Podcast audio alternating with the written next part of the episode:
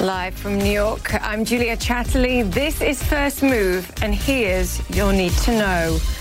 Our Pearl Harbor moment to start warning about this coming week from the U.S. Surgeon General. Hitting the peak. Hopes rise that some cases have peaked in EU nations.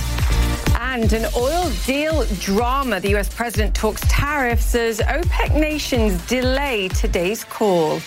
It's Monday. Let's make a move.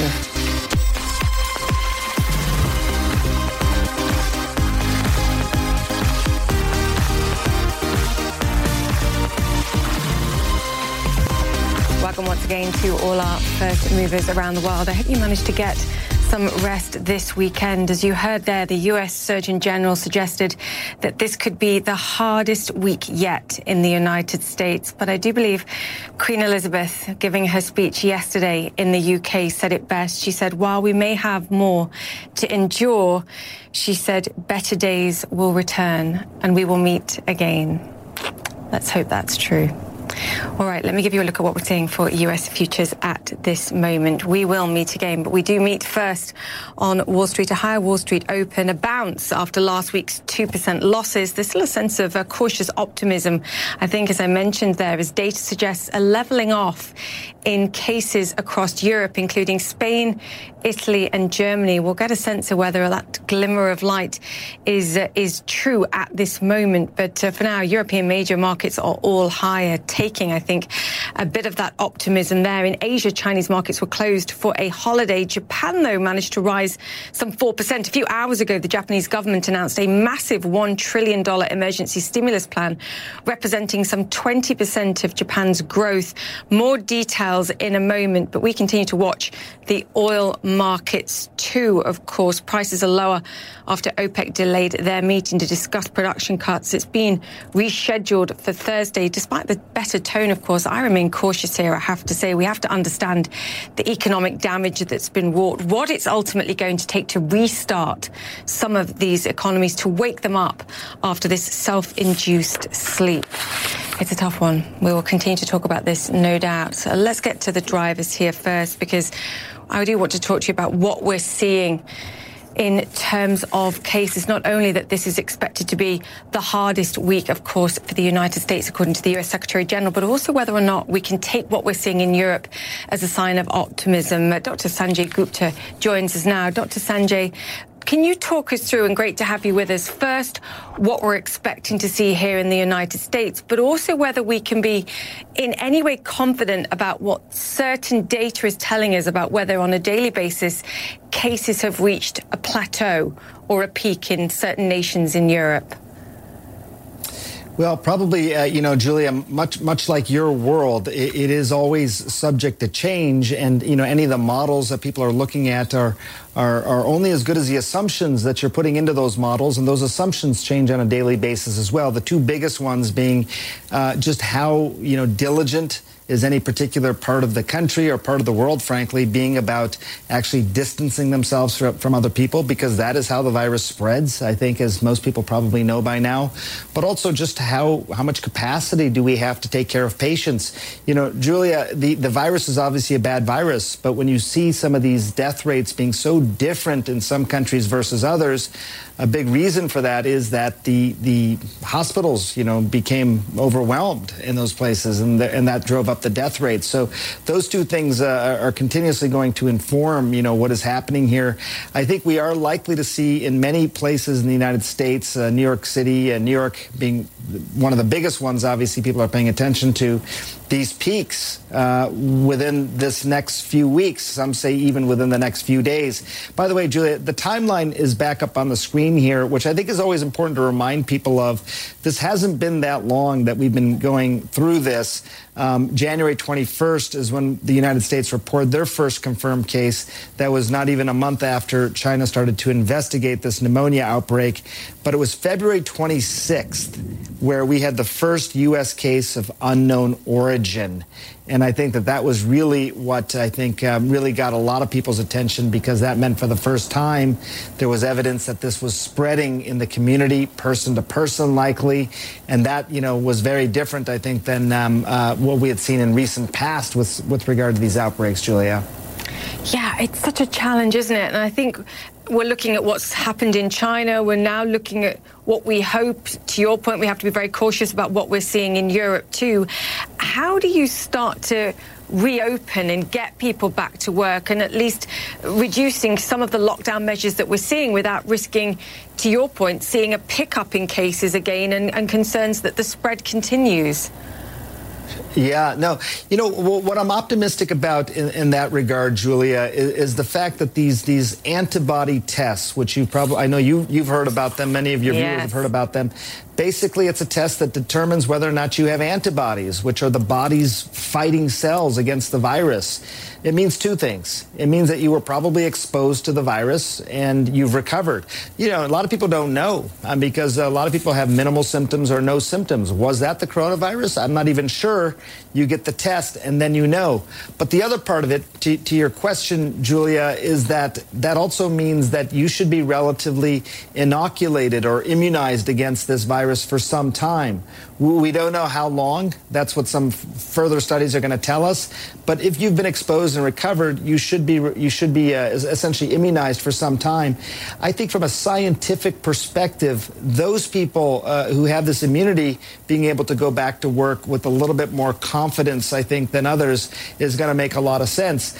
You know, you might imagine even when we do get the all clear flag, if if you don't and there won't be a distinct all clear flag, but when we're told you can start going back to work, for a lot of people, I mean, you know, Julia, they, they might still be a little frightened. Do, yeah. do I push that elevator button door? Do I touch the door handle? How close do I get to people? It's not going to be a distinct moment in time, but I do think this antibody test is going to add, add a lot of confidence for some people in terms of what they can do. Yeah, not just about the science, to your point, it's about the psychology here too. Yeah. A lot of hopes being placed in this uh, antibody test as well. Dr. Sanjay Gupta, great to have you with us. Thank you.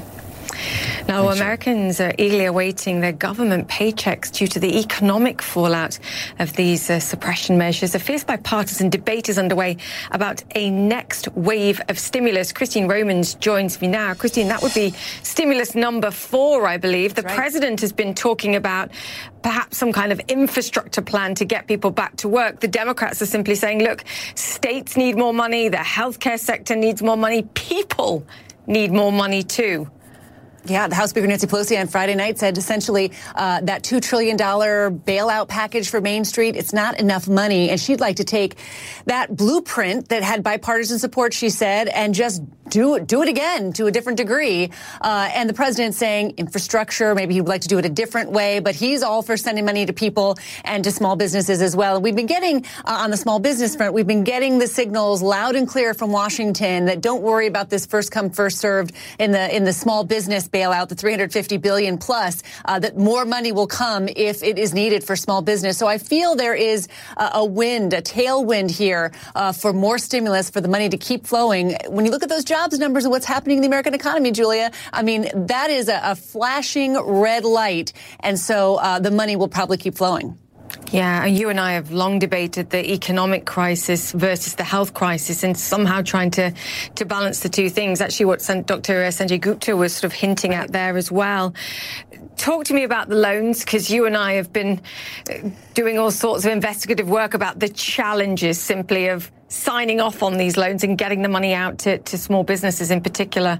Well, what I'm hearing from small business owners, and, and to be fair, I mean, there are so many different kinds of small businesses with so many kinds of different kinds of priorities, right? But among the small business owners I've been talking to, they're really weighing whether they should put their employees, push them into the unemployment insurance uh, uh, market because those are such um, such more lucrative. I don't want to say lucrative, that's not the right word, but there's more money in those benefits, right? And they're just not sure what the world's going to look like in another two months and whether they're going to be able to make it through. So using those loans for their operating costs, but not with employees. And it's so interesting, I think, too, because what I keep hearing is that they don't know what the reopen plan is. There isn't a plan for reopen. And what they would like to hear is, do we have testing? Do we have monitoring? Do we have surveillance? Do we have therapeutics? Do we have a vaccine date that we know when that is? And then how do we start to have a rolling reopening of the American economy? I think they would have more confidence, at least the people that I've talked to, if they could see what that roadmap looks like. We've never shut off the economy before, though, so there isn't there isn't you know past uh, history here to try to tell us what to do. But they would like to have more clarity on what the future looks like. Yeah, it's such a great point. If you're going to be forgiven payrolls for the next two months, but your workers would be better off taking unemployment benefits for the next four months, what does that decision look like? Particularly when, on That's a relative right. basis, it's it's cheap money, perhaps the cheapest money they'll they'll ever get. One percent. Hmm. Christine, thank you so much for that. Thanks, Christine Romans. Japan's government, meanwhile, entered this week with all guns blazing in the battle to overcome the economic damage from the coronavirus outbreak. They've unveiled an almost $1 trillion stimulus package. The Prime Minister also announced plans for a sweeping state of emergency. Will Ripley is in Tokyo. Well, let's talk about the stimulus package and then we'll talk about what the emergency measures will look like. This is far more money than was being last year from the government. It looks like they're not taking any chances here to try and support the economy? It's unprecedented, mm. Julia. Uh, a fifth of Japan's GDP. And this is money that is going to go to a lot of different stakeholders that really need it here in Japan because just like everywhere else in the world, coronavirus is devastating the economy. So there will be cash handouts for struggling families and also for small business owners. There will also be breaks for cash strapped corporations in the form of delays to when their taxes are due and also loans offered as well to try to keep employees on the payroll. So these are real life issues that are being addressed. What isn't being addressed, Julia, are some of the struggles that hospitals are facing. There is a severe shortage of ICU beds. For example, in Japan, they have seven ICU beds for every 100,000 people. That's one fifth of the United States, which has 35 beds for every 100,000. And even worse, in this country that claims to be a world leader in manufacturing, they have a shortage of ventilators. They have just 22,000 ventilators for a country with a population of nearly 126 million. 22,000. And as of a month ago, around 40% of them were already in use. That leaves 13,000 and change ventilators available as the number of infections in here in Tokyo and also other major cities like Osaka continues to skyrocket. Seven beds per 100,000 members of the population in intensive care units. Wow. Well, it, um, you understand when you hear those numbers why they're saying, look, we have to have at least a month's lockdown here. I assume just to try and keep the cases down and buy themselves time to, to boost capacity here and prepare the health sector. Shinzo Abe said in his address this evening to reporters, and he'll release more details on Tuesday, Julia, that a lockdown isn't going to look like lockdowns in the U.S. or in Europe. There aren't going to be police making sure that people stay off the streets. In fact, public transportation is still operating. Uh, businesses will stay open, like supermarkets, for example. Shinzo Abe is saying that basic economic activity will continue. He's really trying to balance, you know, the health of the economy with public health. And it is a difficult balancing act. But there are serious questions about whether these measures are going to go far enough in places like Tokyo, which has seen the daily infection rate more than triple in just one week. Wow. Well, great to have you with us to update us, and we'll speak to you tomorrow as well once we get the details of that. Will Ripley, thank you so much for that. Now to the oil market. The Kremlin says more countries should join Russia and OPEC in coordinating oil supply cuts. The two sides were meant to speak today, but that's now expected on Thursday. The comments come after President Trump threatened tariffs on foreign oil producers. John Defterios is with us to untangle all the threads here, John.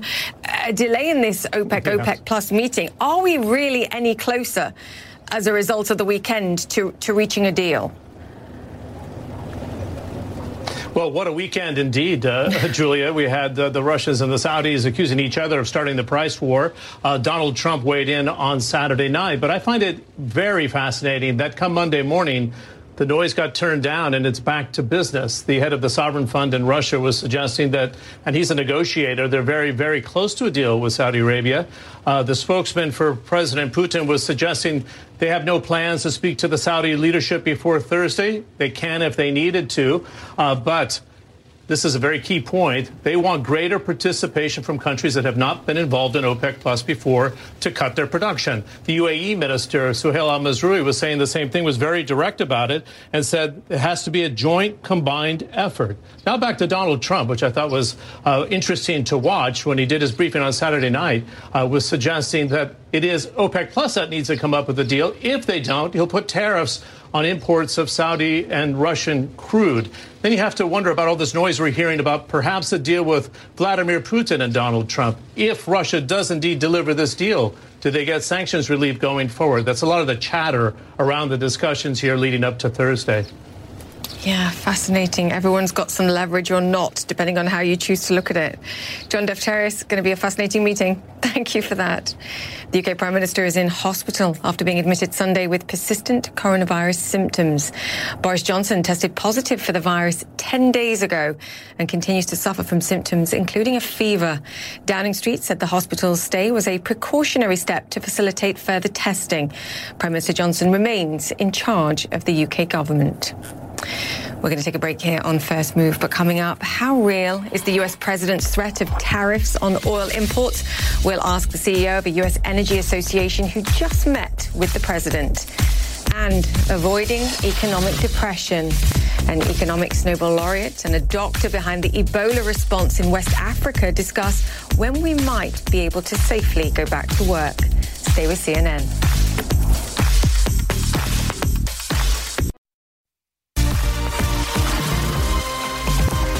Welcome back to First Move live from New York. Let me give you a quick look at what we're seeing for US futures. Still pointing to a higher open, a strong open this morning. News that deaths and new infections appear to be leveling off in parts of Europe.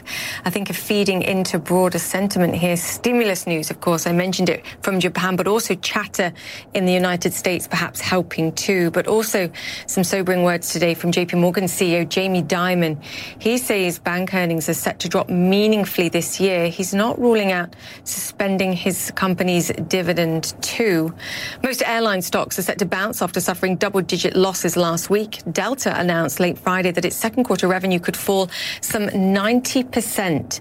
Warren Buffett also cutting his stake in Delta and Southwest apparently too. Let's take a look at what's going on in oil. We were listening to uh, a JD giving his analysis earlier. Prices are down, although they've stabilized from steeper losses earlier on in the session. Investors as we mentioned, having a slew of news to consider. Sources telling CNN OPEC's meeting with Russia and other producers won't happen until Thursday this week. Later reports suggested a deal is still possible and offered some reassurance. However, there's also a lingering threat potentially from the US president, who said he might slap US or might slap tariffs on foreign oil to protect domestic producers. Mike Sommers is the CEO of the American Petroleum Institute, and he met with President Trump on Friday, joining us now via Skype. Sir, great to have you with us on the show. Wow, there's a lot to discuss in this space. Let's deal with the last point there first. Would in any way tariffs on foreign oil imports into the United States help the situation at this moment and those that you represent? Thank you very much for having me. I, I, you know, we are an organization that does not support uh, mm. tariffs mm. on foreign oil coming into the United States. We don't think that would be good for American c- consumers, and ultimately, the real people that would be affected by that are the people that refine our oil products. So there's a lot of value that is created by American refiners that take oil from all over the world and turn it into the products that we use on a daily basis, whether it's petrochemicals, uh, gasoline, or some of the household products that we have uh, in our own homes. So we don't think that's a great idea, but we certainly understand that the president is trying to do everything he can to help American producers. So we appreciate the fact that he is uh, involved in this and negotiating with uh, MBS and uh, Putin on the way forward in these markets. There's a supply situation here in story and there's also a demand story which we'll come to but on the supply side the message seems to be from the big players like saudi arabia like russia um, we're not going to do these cuts alone other big producers like the united states like Canada, perhaps like Norway, all have to take part here in shoring up prices and restricting supply. Do you agree with that? Should the United States also well, play its role? Let's put this into perspective. Uh, in the first place, you have to remember that in these countries like Russia and Saudi Arabia, there are very few oil companies. In Saudi Arabia, there's really only one. In the United States, we have over 9,000 producers in this country. And we don't live in a situation where one president uh, or, or one leader can say, stop producing uh, American oil. So, what you're seeing here is producers already responding to market demands. Based on some estimates, you already are starting to see 25 to 30 percent of, of American oil go offline uh, as a consequence of low energy prices. And we think that's the right way to handle this is that the market should be dictating these solutions, not uh, doing it through some kind of government diktat. How much more supply in the United States has to go offline, though, in order for you, as the American Petroleum Institute, to say, guys, we've effectively done our fair share of cutting supply. Now you guys have to turn off the taps? Well, I don't I don't know that anybody can answer that question. I mean, at the end of the day, this is really a demand problem. So, usually on a given day before coronavirus, you had about 100 million barrels of oil used every single day in the world. Now we're down to probably about 80 million barrels being used uh, in a in a given day. That's a huge 20% decline in use in demand because people aren't flying, they're not driving, they're not going to work. And as a consequence of that, the real issue here is demand. And the only real solution to a demand problem is to get people back to work and get through the coronavirus issue. I mean, you raise a great point there that, as we mentioned, there's two sides to this story, and, and demand is a, a critical one. Talk to me about the damage that's going to be wrought in the US energy sector. You mentioned jobs, you mentioned businesses. If we're talking about 25 to 30% of capacity at this moment offline, how many businesses and jobs do we lose in this sector, even if this extends only one, two, three months? Uh, this is a tragedy for American oil and natural gas. Uh, you know, really, in the 2000 after the 2008 financial crisis, what you saw was an energy revolution that really helped get this country back on its feet. And the fact that the United States had become the number one producer of natural gas and oil in the world was a revolution for the world. And what you're seeing now is some producers like Saudi and Russia trying to take advantage of the situation of low demand and trying to drive these producers out of the market. Uh, we don't think that that is appropriate. And we're working with the president and the rest of our government to make sure that uh, producers aren't putting this kind of oil on the market when the world is not demanding it. What we're really concerned about, Julia, is a situation in which we produ- we're producing so much that there's no place to put it. Uh, world storage uh, is is about to fill up. And that is a huge concern, not just for American producers, but it should be concerns for all producers because low prices ultimately are not good for Saudi Arabia. They're not good for Russia. Uh, and you're really going to hit a wall here on storage that could be very damaging, not just to the United States producers, but to world producers.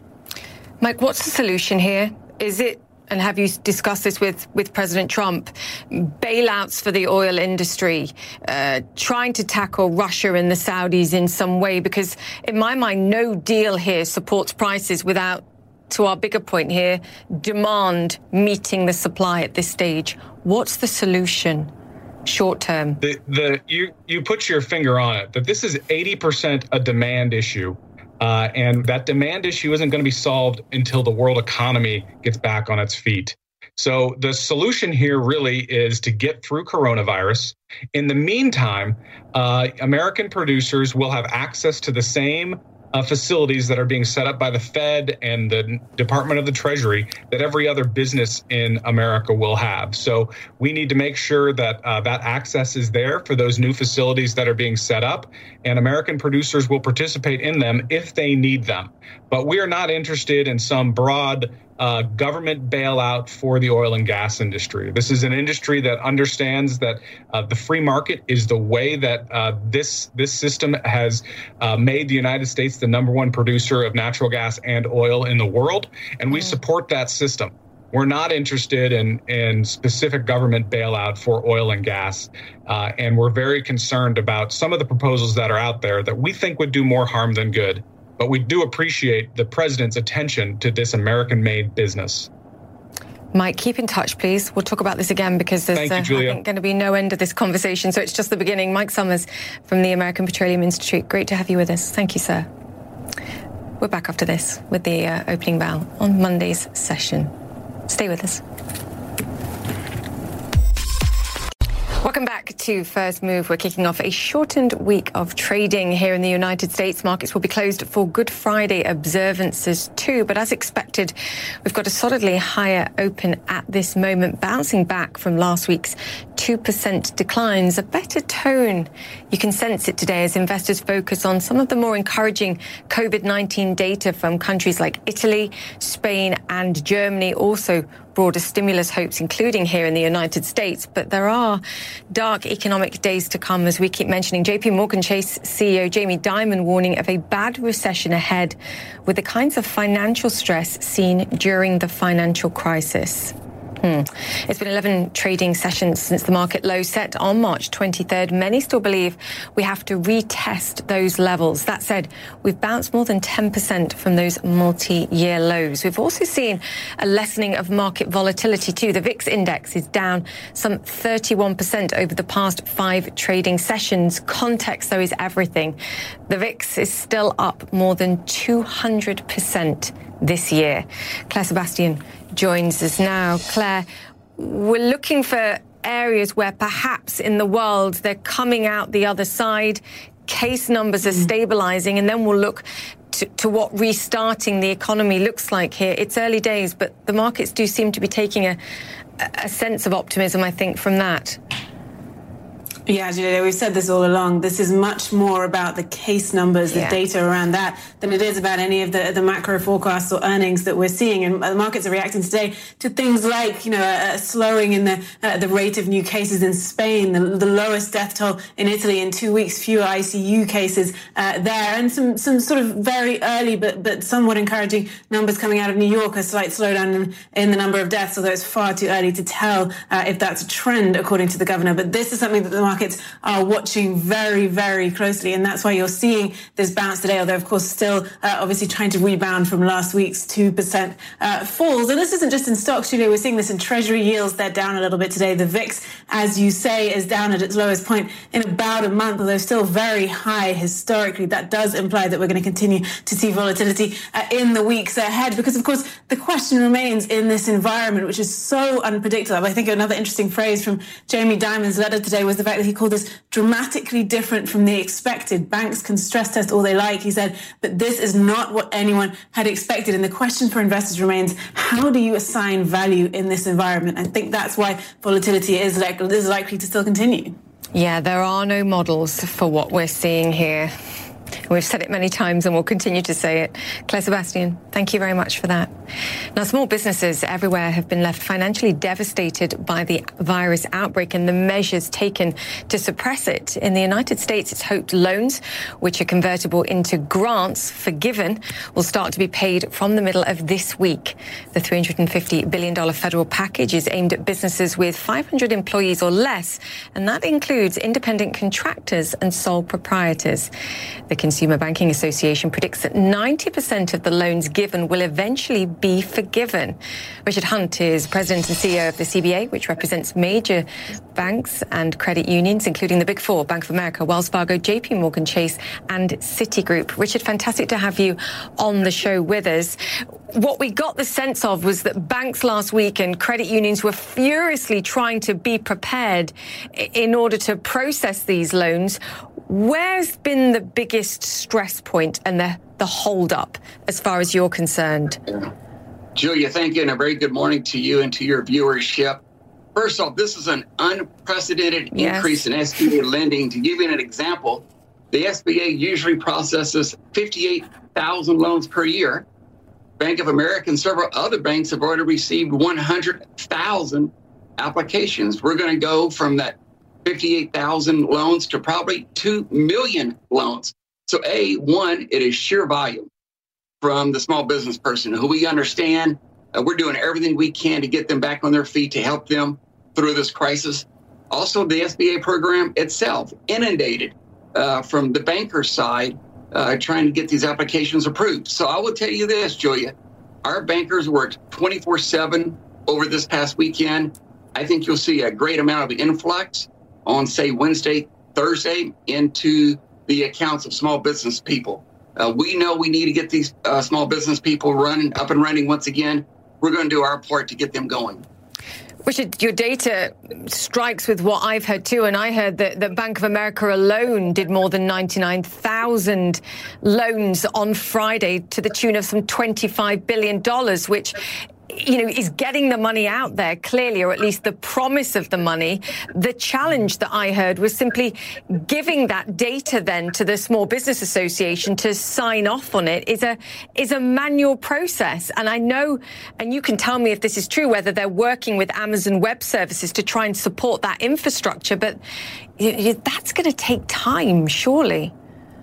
Yes, it will. Uh, that's why I think uh, it won't be until Wednesday or Thursday before we see a great amount of money dispersed directly to the small business uh, men and women who are the backbone of our economy. Uh, look, this is unprecedented. It's unprecedented for small business, for the banking system, also for SBA and the Treasury Department. And we're all working together, trying to get this money through the pipeline to the hands of everyday Americans who get up every single day trying to produce a good or service that we all can consume and to use. So, look, it's a monumental effort. We're on the same page trying to get it together. Uh, we had about a 90 minute heads up before all the rules were written. No more excuses. We're just trying to get this money out the, out the door. One of the big fears, I think, for small businesses was the idea that this was first come, first served. Just based on what you're hearing from your members, is there a risk of running out of money here? And do you want to hear from uh, the Treasury, from Congress, that there will be and they can sign off on more money if it's required? 30 million businesses in the United States. Is the money enough?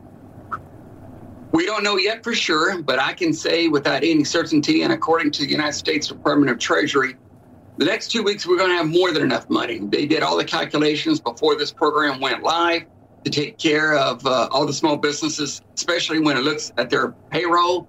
Look, if we're out of money, uh, I am pretty confident. Oh, we've. I think so. We're in very good just... shape, at least for the first two weeks. Uh, I'm very confident we will not run out of money. Okay, good. Richard, we lost you for a moment there, so I was getting ready to step in. One of the other concerns, and it goes to the point that I heard from you, which is you believe 90% of these loans will ultimately be forgiven, i.e., eh, these loans are forgiven if 75% of the money is used in the first eight weeks for payroll purposes specifically. You know, I'm hearing anecdotally from small businesses that say it's the cheapest loan I'll ever get in my life, and my workers are better off claiming unemployment benefits for the next four months than me paying them for two, given the uncertainty. Are your members worried about the same? So every small business person must have a conversation with their employees. What is best for their family? Is it better to go ahead and use this money uh, from the small business standpoint for payroll? Is it better to pay the mortgage or the rent? I think that's conversations people just have to have. There are several different loans and programs that are out there, not just the payment protection program, but other loans as well. And just finally here, there was a sense that the banks weren't ready for prime time, I think, this week. They've been working 24 7, I'm sure, over the weekend. Is the Small Business Association by midweek going to be fully up and running, able to deal with the applications that are coming in from your members as quickly as they can take the details from potential borrowers? Well, look, I will say banks are prime time ready. Uh, again, an unprecedented effort over the weekend, 24 7 to get this up and running. Uh, I think Small Business Administration, I'm hoping with the assistance of Amazon, would, they will be ready prime time for Wednesday or Thursday as well. Fantastic. Richard, great to hear. Keep in touch, please. Let us know how yes. progress goes. Richard Hunt, President and CEO of the Consumer Bankers Association, and stay safe, sir. Thank right. you. Thank you. Coming up on First Move, as millions of Americans lose their jobs every week, how can the country get back to work and avoid more economic damage than necessary. A potential plan for the future. Next.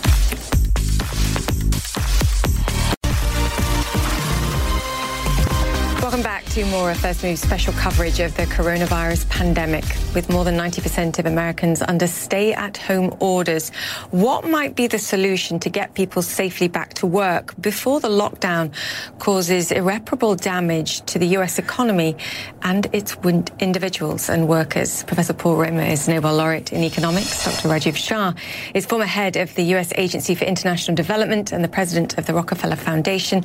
He led the U.S. response to the Ebola crisis crisis in West Africa. Gentlemen, fantastic to have you with us. Um, Dr. Shah, I, I want to begin with you because you watched what happened in West Africa as a result of the Ebola crisis, the damage that it did to lives, to the economy, and you recognized that testing, two specific forms of testing, was critical. Explain what's needed in the US equivalent.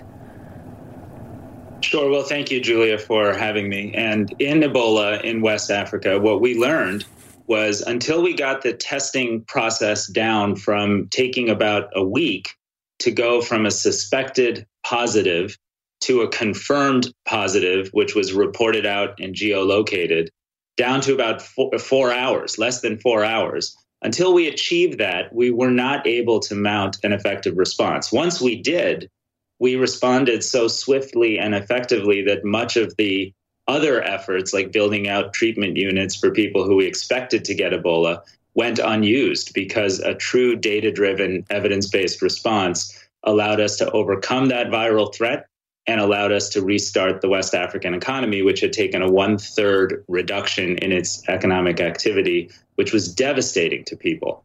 And I think we're seeing a very similar reality here in the United States. Uh, Paul has made important estimates about the effect of the lockdown on the economy. And the reality is, this process is going to be with us for 12 to 18 months. So, to have a safe, functioning alternative to a total and complete lockdown, we need widespread testing. We need widespread testing with PCR so that everyone who has symptoms can know whether or not they have uh, coronavirus, COVID 19. And we need a serology test that is very, very broadly used so that people can know do they have some immunity because they have certain types of antibodies in their system that would protect them from reinfection? And can they go to work? Can they be part of a massive frontline public health workforce that allows us to stay safe? Can they allow us to restart critical parts of the U.S. economy? And right, right. now, unfortunately, we don't have that in place. Dr. Shah, I have so many questions about pieces, bits and pieces of that, but we'll come back to that because I want Professor Romer for you to come in here because I know you've just gauged in financial terms and it's back of envelope how much production damage is going on on a monthly basis and compare that to perhaps the cost of just pumping money into the medical sector to produce the number of tests we require, whether it's do I have coronavirus right now or whether or not I've got the antibodies. Talk us through the maths here, please.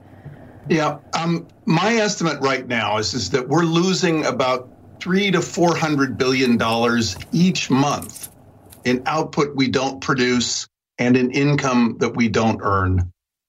If we spent $100 billion in the next, you know, 12 months improving the quality of our tests, innovating, scaling out the tests we already have, we could recover much more quickly. We might avoid that that $400 billion loss each month.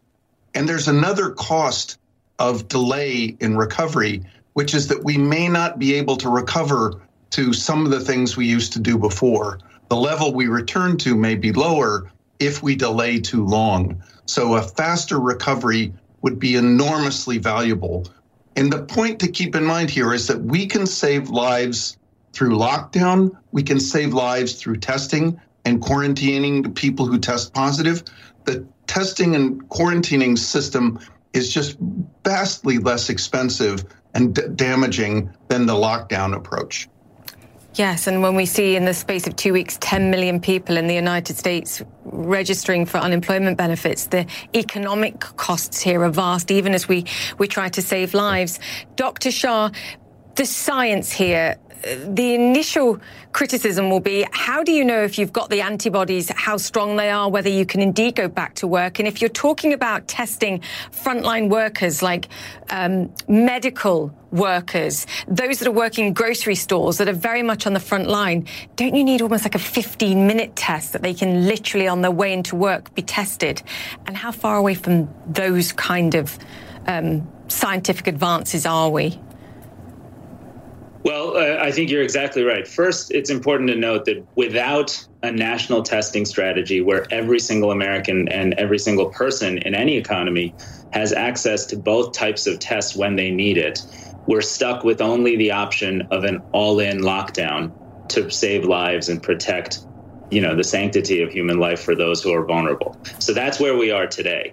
If we made the kind of investment Paul is talking about, we could dramatically accelerate tests that were available, both for very rapid initial diagnostic testing, the PCR test, and for ser- uh, serology tests that could be accessible, but would need to be accessible at a, at a, scale and in a cultural manner that has never been done before in the mm. United States. And and frankly, it's exactly what you're talking about. Workers would need to have knowledge that they uh, are have the test readily available, that it only takes a few minutes, that in fact it is correlated with uh, the actual outcome, conferring some reasonable amount of immunity that allows them to be back in the workforce. And that would have to become a regular part of American economic activity until until we have not only a good vaccine available but broadly used in order to confer the kind of immunity we need. And I, and one additional thought: imagine what's going to happen in August and September. We have seen already a bounce back of coronavirus in Singapore, a place where a lockdown did in fact work, and now they're on a second lockdown. The reality is, come August and September in the United States, we're going to have another flu season. And if people don't know the difference between common cold symptoms and COVID 19, it's going to once again confer uh, a massive amount of damage to the U.S. economy. We simply need a serious national strategy. It should be resourced as if we are at war because we are at war. And we should not accept losing hundreds of thousands of lives as a requirement to start to restart the American economy. We can it's, do better um, than that. You're giving me goosebumps because it's about lives in terms of economic lives impacted and the health crisis here. And we have to be talking about this as one unit. Professor Romer, it's a call to action here. It needs strategic action at the top down level. We've just signed a stimulus bill in the United States for $2 trillion. Come in here. It shouldn't be so hard to sign up money and push it into the, the healthcare system to facilitate this. Yeah, yeah, I think both at the level of the decisions that they make in Washington and then the decisions everybody else makes. We need clarity about where we're going. And to pick up on, a, on Raj's point about Singapore, we need a clear statement of a policy we can stick to for as long as it takes to get a vaccine or a cure. That could be 18 months, it could be longer. So we need a consistent policy we can stick to. Lockdown is not that kind of a policy. And if you're alternating between lockdown and then release, oh, lockdown again, if people know that's what you're going to do, it creates uncertainty, which is just like like the acid that eats away at confidence and uh, the willingness to make investments to return to economic life. So we need a clear policy that we can stick to, and the one we've been describing. Start testing everybody frequently, and then tell the people who are positive you have to go into uh, isolation, let the others go back to work. This is the one we can stick to for as long as it takes. A sustainable bridge to recovery. That's what we're talking about and to a vaccine ultimately that that can save us. Gentlemen, fantastic to have you on the show. We will continue this conversation. It's a, a call to action, I think, for everybody, including top-down leadership. Professor Paul Romer, Dr. Rajiv Shah, fantastic to have you with us and stay safe. Thank you. Thanks. Thank you. Up next, a nationwide candlelit vigil. India counters the pandemic with a display of light Welcome back to First Move. Millions of people in India held a nine minute candlelit vigil on Sunday night to show a united front against the coronavirus outbreak. Across the country, people stood on balconies, entryways, and outside their homes holding candles, lamps, flashlights, and mobile phones. Prime Minister Narendra Modi had been urging people to hold the vigil as a show of solidarity against the darkness of the pandemic amid the country's shutdown. A light for the whole world, I think. Thank you for watching. Stay safe, everybody, please, and we'll see you tomorrow.